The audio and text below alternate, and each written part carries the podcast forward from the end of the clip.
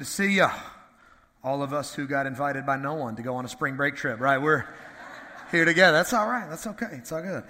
Well, hey, listen, before we dive in, uh, as Jason just said a moment ago, I want to piggyback on what he started in talking about bless and tell you about the giving component, okay? I shared this last Sunday if you were here.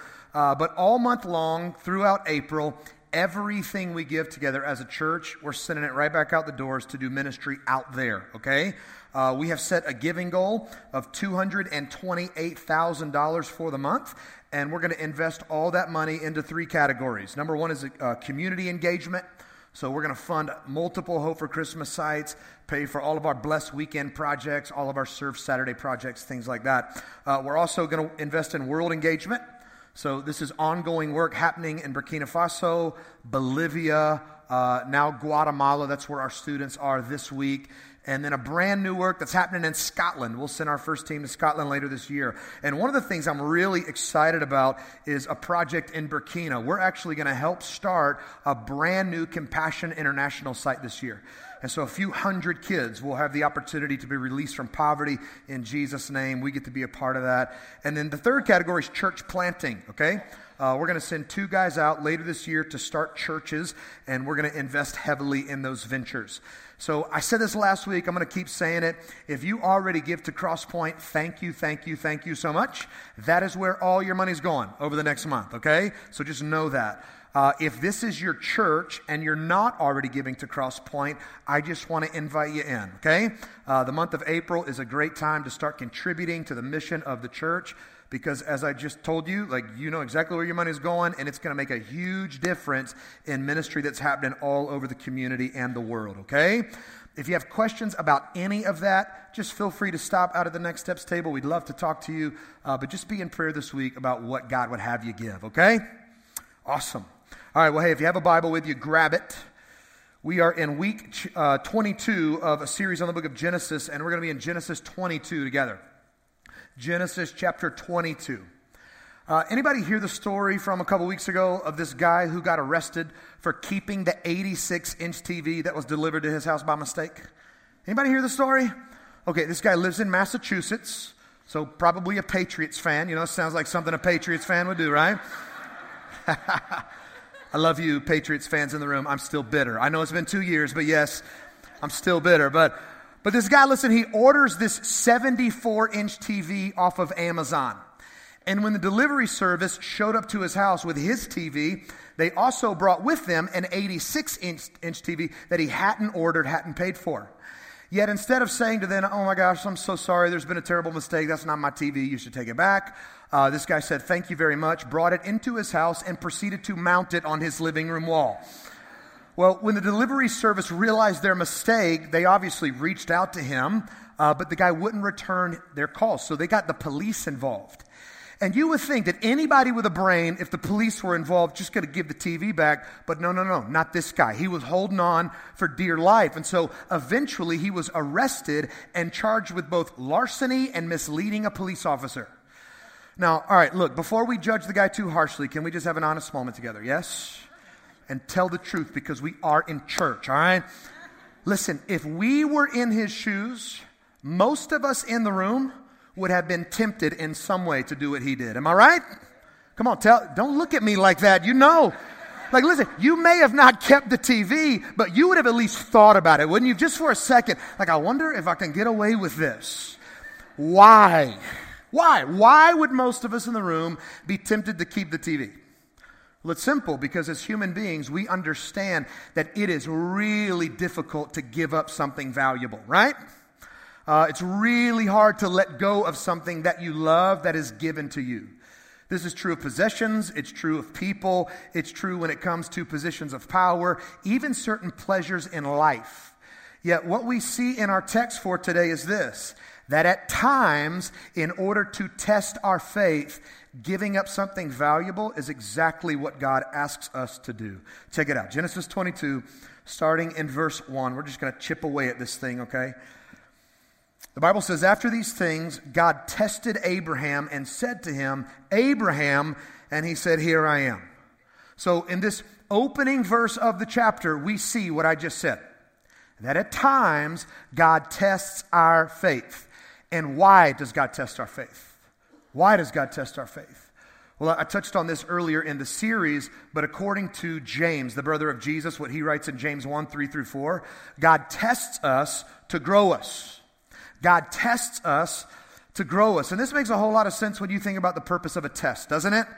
Uh, some of you know that currently I am working on a master's degree in Christian leadership.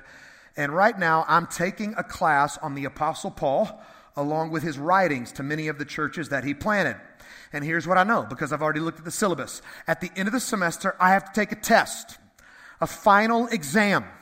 And that test will prove what I know, it'll expose what I don't know, and I'll have the clarity that I need to keep growing in my understanding and application of what I've studied. Listen, in a similar way, that's why God tests us. He tests us to show us what we know, to expose what we don't know, and to grow us as followers of Jesus Christ. Now, the next question is how does God test us? How does God test us? Well, He does it in a couple of ways. Number one, uh, sometimes He tests us by allowing certain trials and hardships to enter our lives. And come on, we all know what that's like, don't we? Something difficult happens, something unexpected occurs, and that thing that you're going through forces you to depend on the Lord in ways that maybe you've never depended on Him before. And as a result, God uses it to grow you and to make you more like Jesus. But then, secondly, at other times, God will test you by asking you to give something up. He'll just say to you, hey, uh, that thing you're holding on to for dear life, that thing you are working so hard to control uh, that thing that you treasure most. You know, it's that thing that you look to for value, worth, security, identity. God will say at times, I want that. I want that. I want you to give that to me. Just let it go, sacrifice it, and I want you to do it to prove that you trust me and you love me above all else in life. And look, this is exactly what God asks Abraham to do in our passage. Look at verse 2. He said, Take your son, listen to this, take your son your only son Isaac, whom you love, and go to the land of Moriah and offer him there as a burnt offering on one of the mountains of which I shall tell you. Now, come on. I don't care who you are in the room today.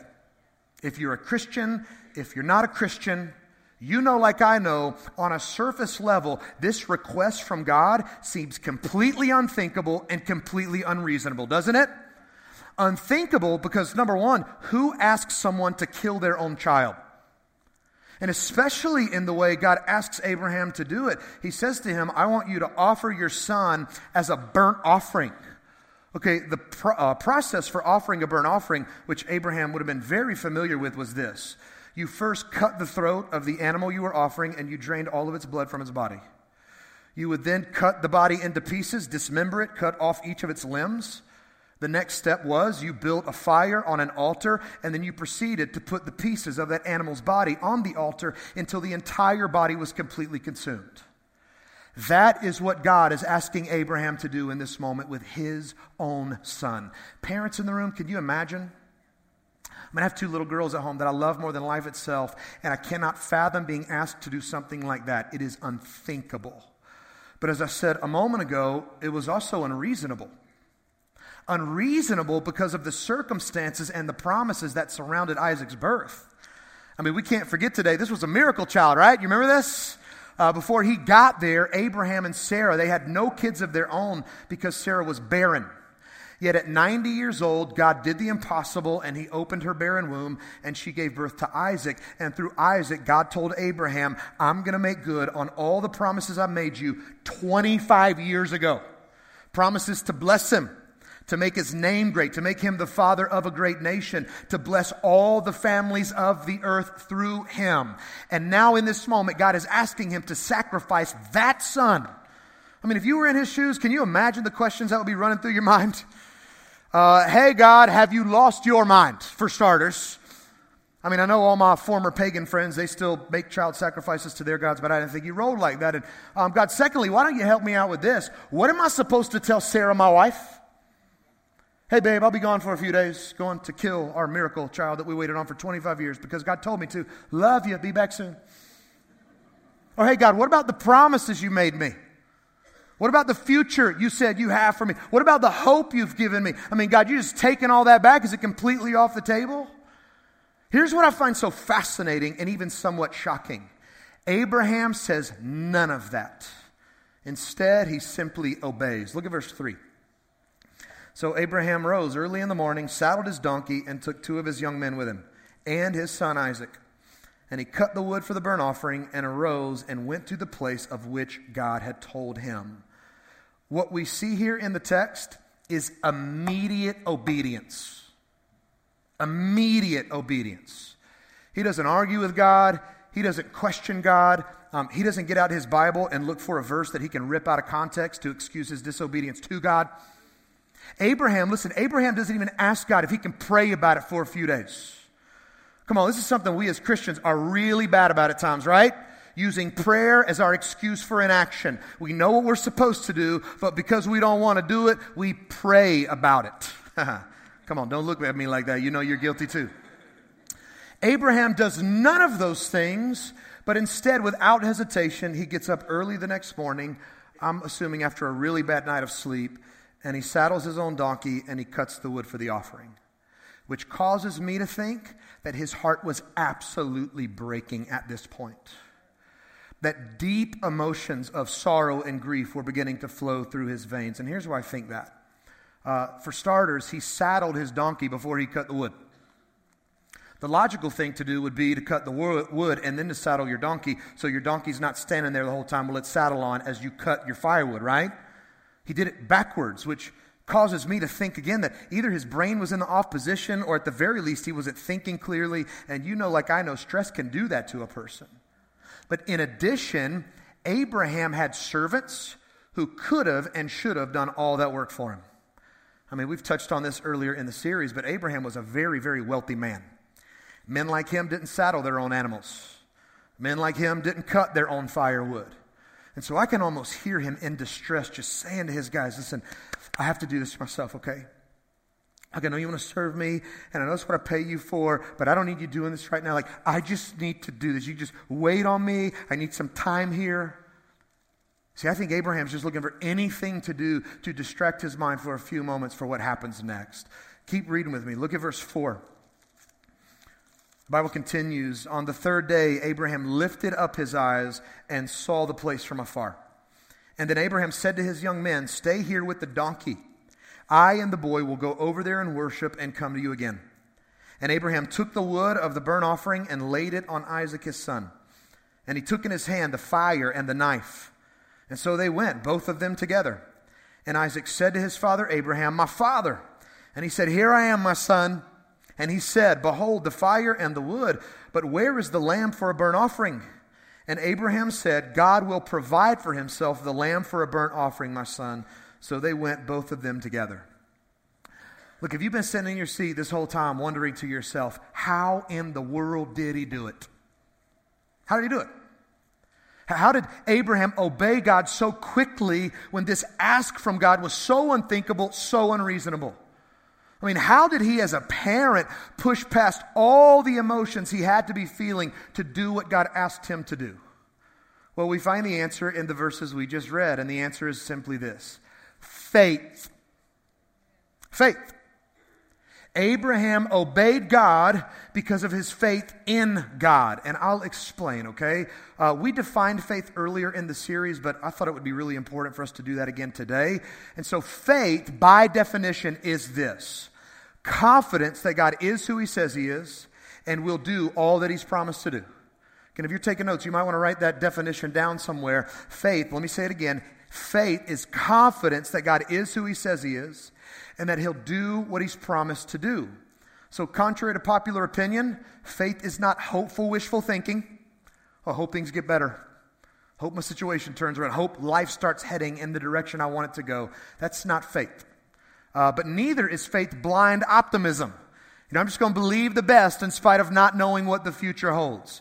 No, instead, faith is you and I being confident that everything God says about his character is true and every promise he's made will come to pass.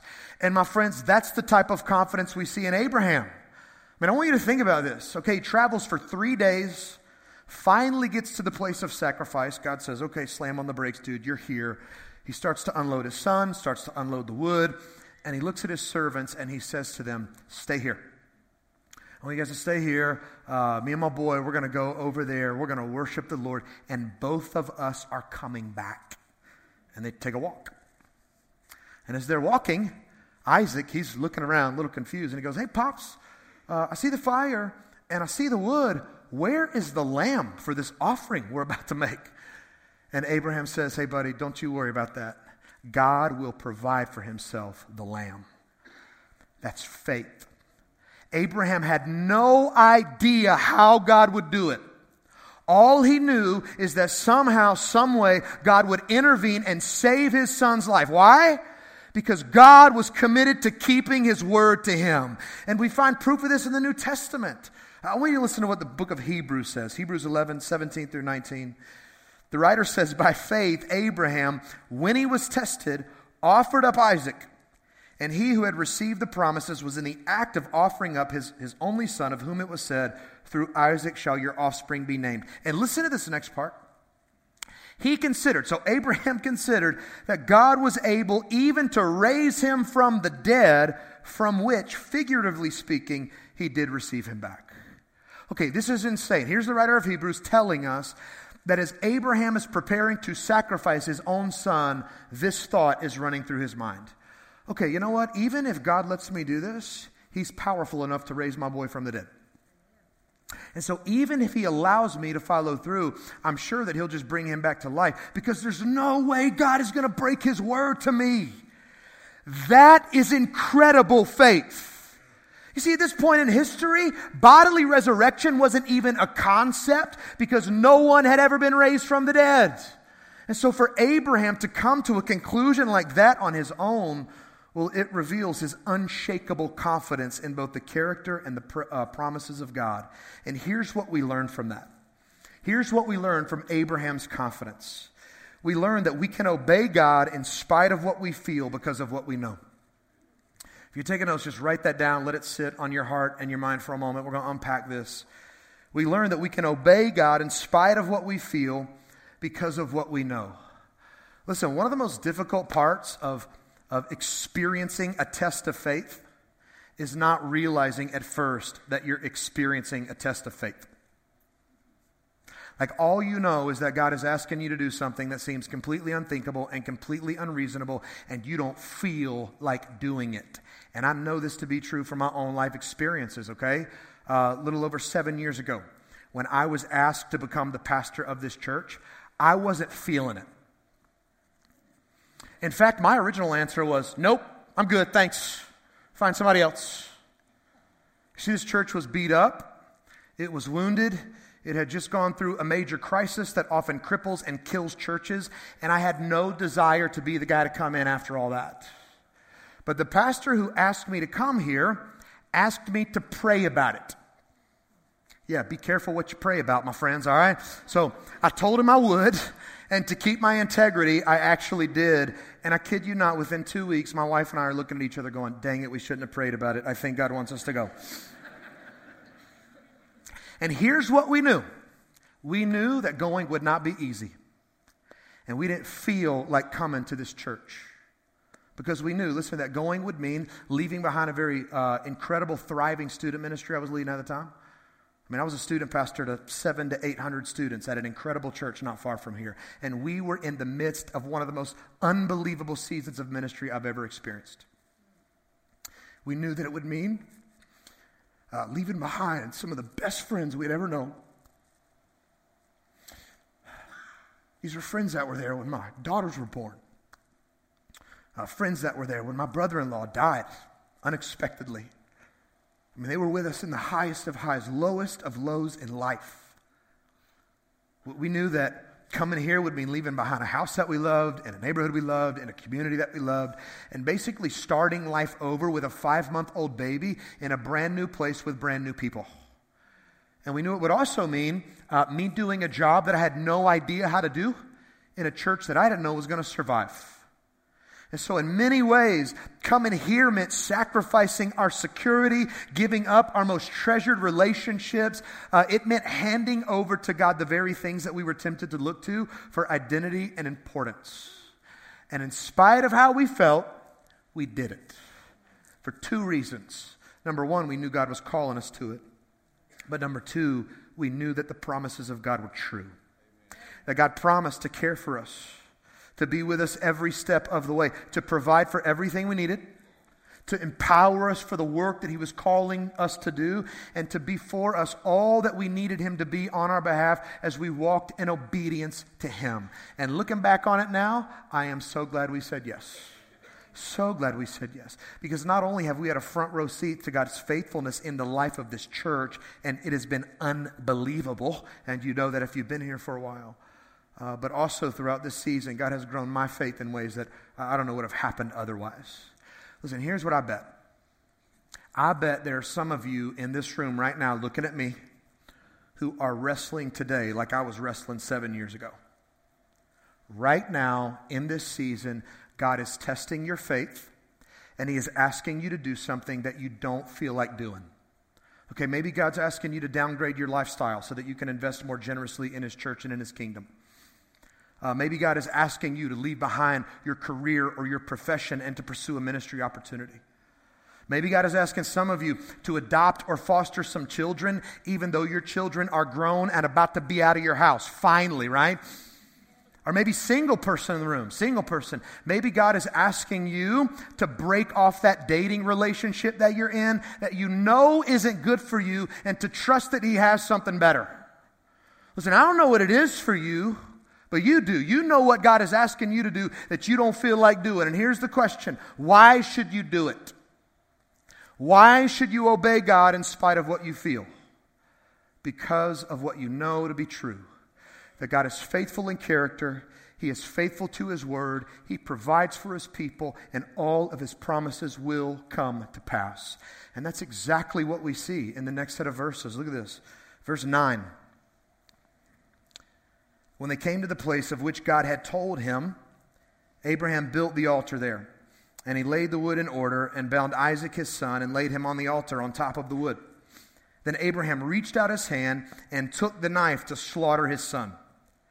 But the angel of the Lord, I love buts in the Bible, okay? Like, buts are really important in the Bible because oftentimes God is doing something really significant. So pay attention to that. But the angel of the Lord called to him from heaven and said, Abraham, Abraham. And he said, Here I am. And he said, Don't lay your hand on the boy or do anything to him, for, you, for I know uh, now that you fear God, seeing you have not withheld your son, your only son, from me. And Abraham lifted up his eyes and he looked. And behold, behind him was a ram caught in a thicket by his horns. And Abraham went and he took the ram and offered it up as a burnt offering instead of his son. And so Abraham called the name of that place, The Lord Will Provide. As it is said to this day, on the mount of the Lord it shall be provided. Now, in these verses, we find what I believe is one of the more surprising parts of the story, which is Isaac's willingness to be sacrificed. You see, I need you to understand today Abraham didn't drag along a toddler for this event. Uh, it's believed that Isaac was somewhere between 14 and 16 years of age when this happened. Which means his dad Abraham, who was 100 years old when he was born, was probably in the ballpark of 115. And I tell you that to say this if Isaac didn't want to be sacrificed, he wasn't going to be sacrificed. Right? All he had to do was push the old man over and run, and it was done, right? Yet, yet, here he is bound on top of the altar, ready to lay his life down. How does that happen? How does a dad convince his teenage son to become a sacrifice? All the parents of teenagers in the room are leaning in, like, please tell me. I need to know how to get my teenager to do anything I tell him to do. What's the key? Can I tell you what I think? Again, this is not in the text. This is just James speculating, but here's what I think. I think over the course of his 14 to 16 years on this planet, that Abraham, his dad, taught him how to trust God. Parents in the room, hear me. It is so important for you to teach your kids how to trust God. So important. And I believe that Abraham probably taught Isaac to trust God by just telling him over and over again the story of his miraculous birth and all the promises that would come to pass because of him. And I can just hear God, or I'm sorry, I can just hear Abraham in this moment retelling that story just very lovingly again. Hey, Isaac, buddy, come here. You remember how you got here, right? You remember that your mom and I waited on you for 25 years. I mean, buddy, we were old. We were way past our baby making days. Didn't think we'd ever have kids of our own. And then God performed a miracle. And He brought you into this world. And He told me Himself that through you, He would do everything He promised me that He would do. That our descendants would outnumber the stars in the sky outnumber the sand on the seashore. Isaac, you remember God told me, buddy, that all the nations of the earth would be blessed because of us. And son, I know it makes no sense for me to ask you to do what I'm asking you to do in light of all that. But we have to obey God and we have to trust Him to keep His word. And that's exactly what God does, isn't it? Here's Abraham. He's at the point where he's literally about to drop the knife into his son's body. And the angel of the Lord calls out from heaven, Whoa, whoa, whoa, whoa, Abraham, stop, stop, stop, stop, stop. Don't do anything. Drop the knife. Please step away. Pass the test. Okay, I see through your obedience that you fear the Lord. And I just imagine Abraham, he's probably shaking. He's hugging his boy tighter than he ever had before. And he looks over and he sees this ram, this male sheep, caught by its horn in some kind of thicket. And he goes over and he gets the ram and he brings it back and he sacrifices it on this altar in Isaac's place as an act of worship to God. And then I love this. He proceeds to name that place of sacrifice, the Lord will provide. And I want you to see what happens next. Verse 15. And the angel of the Lord called to Abraham a second time from heaven and said, By myself I have sworn, declares the Lord, because you've done this and have not withheld your son, your only son, I will surely bless you and I will surely multiply your offspring as the stars of heaven and as the sand that is on the seashore. And your offspring shall possess the gate of his enemies, and in your offspring shall all the nations of the earth be blessed, because you have obeyed my voice. And so Abraham returned to the young men, and they arose and went together to Beersheba, and Abraham lived at Beersheba. So, for a second time, the angel of the Lord calls from heaven, and he relays a direct message from the Lord himself. Okay, the Lord makes an oath here. I swear by myself that I will do all I've promised to do because of what you've done. Now, look, it's really important for us to understand what God is and isn't doing in this moment, okay? What God isn't doing is rewarding Abraham's obedience with new promises. What God is doing is using Abraham's obedience to confirm some really old promises. But if you remember back to Genesis 15, if you've been here for the series, uh, in that chapter, God makes an unconditional covenant with Abraham. An unconditional covenant was a covenant in which only one party carried all the responsibilities. It depended on one person. And so in that chapter, God basically says to him, Abraham, I've made you all these promises, and I want you to know, regardless of what you do or don't do, I'm going to do my part. I will come through. And if I break my word to you, you can slaughter me and kill me. And so, again, you have to understand here in Genesis 22, this is not God blessing Abraham's obedience per se. No, this is him using Abraham's obedience to assure him of blessings that were already his. Is this making sense? Y'all with me? Listen, here's what we learned from that. And this is the big idea of today's message, of today's passage. So if you're taking notes, write this down, and we'll start to close with this. What we learn from the text is that God tests and God provides. That God tests and God provides. So, in other words, God not only tests our faith to grow us, but He also provides all that we need and He keeps all of His promises as we exercise faith in Him. And here's the big question why should you believe that today? Why should you believe that? Like, why should you believe that the same God who tests you is the same God who provides for you? Can I give you the really simple answer? If you take a note, you can just write this down in big block letters. Because of Jesus. Why should you believe? Because of Jesus. Listen, I don't know if you caught the many ways that this text that we're in today points to Jesus, but in case you missed them, I want to point them out for you, okay? Listen to this. In Genesis 22, what we find let me get back to my notes here. We find a, a loving father who is fully prepared to give up the life of his very own son. The very wood that the son is meant to die on is strapped to his back, and he carries it to the place of sacrifice. When he reaches the place of sacrifice, he willingly submits to his Father, and he's fully prepared to lay down his life in humility as an act of obedience. But I believe the most beautiful picture of Jesus that we see here in our passage is seen in the substitution of the ram. You see, an animal died in Isaac's place so that Isaac could go free. And that's exactly what Jesus Christ has done for us, isn't it? Right? 2,000 years ago, Jesus became our substitute. He died in our place for our sins to free us from spiritual bondage and to restore us back into a right relationship with God. And as the apostle Paul says in Romans 8:32, like if that's what God would do for us, if he would provide for us in that way, giving up the life of his own son to meet our deepest and greatest need, our spiritual need, will not God graciously give us all things? The answer to that question is yes. Yes, God will graciously give us all things. And so again, the point is simply this. The same God who tests you to grow you, by saying at times to you, give that up, let that go, lay that down, sacrifice that, hand that over to me. He's the same God who will provide for you and keep all of his promises to you. And what he's done for you through his son, Jesus Christ, is the ultimate proof of that reality. And so, as we close today, here's my encouragement. Please don't miss this.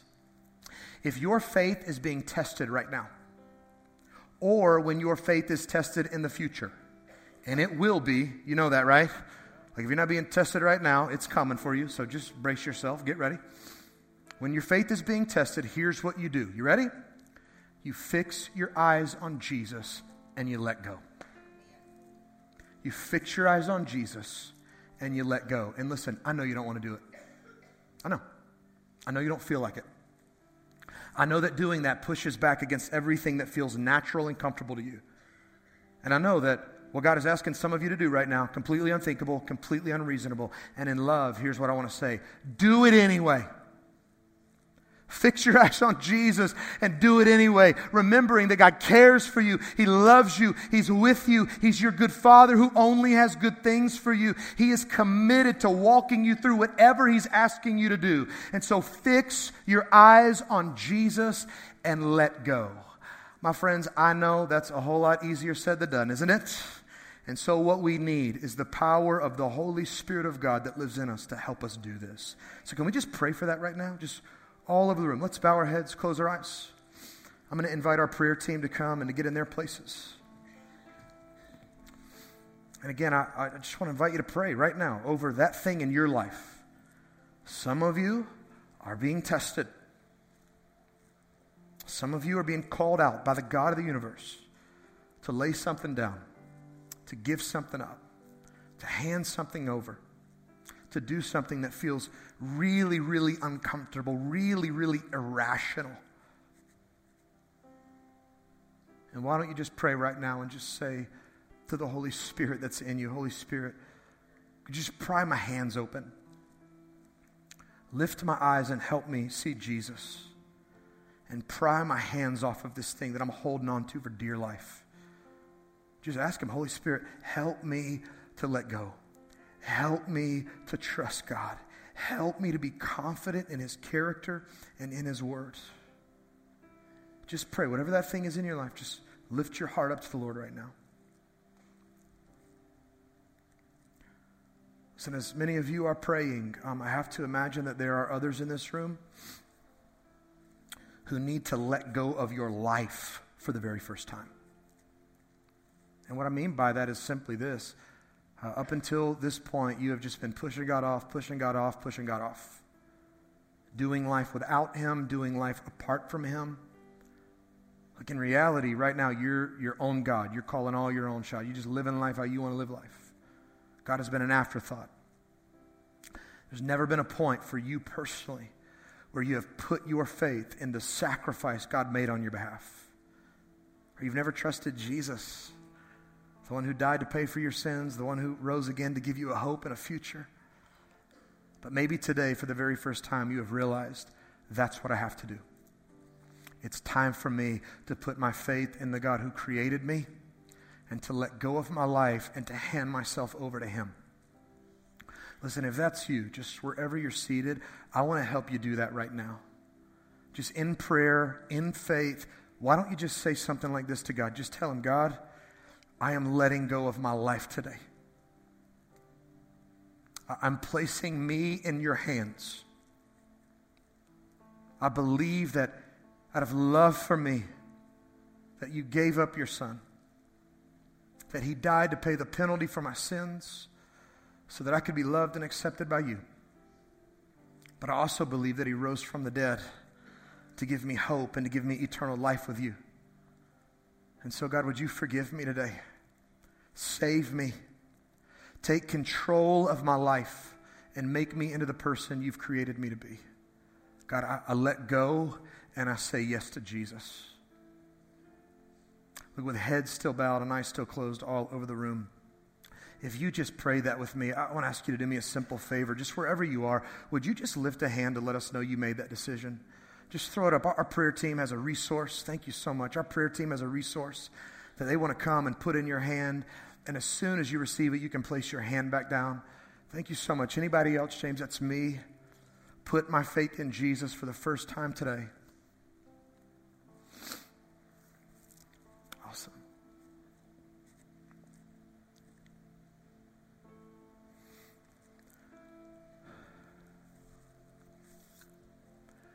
God, we want to thank you yet again for your faithfulness. God, thank you that we can trust you, that we can trust your word. God, even when what you're asking us to do may make no sense to us at all. And God, my prayer is that we would be people who every day get out of bed and we just remember Jesus and we set our sights on him and we remember what you've done. We remember that you're committed to keep all your promises to us through Jesus, regardless of what we do. And God, I pray that that would become our motivation every day to trust you, to exercise faith, to walk in obedience, to put your character and kingdom on display in our world. But again, God, we need your help. And so, Father, empower us by the Holy Spirit. By your Spirit that lives in us, transform us more and more into the image and likeness of your Son, Jesus Christ. We know we can't do it on our own. And God, in love and in grace, um, God, some of us need you to do this. Would you just pry our hands open? Help us to live a life with hands open. That's what we want. God, we love you, and we pray all this in the powerful name of Jesus Christ, our Savior and Lord. Amen. Amen.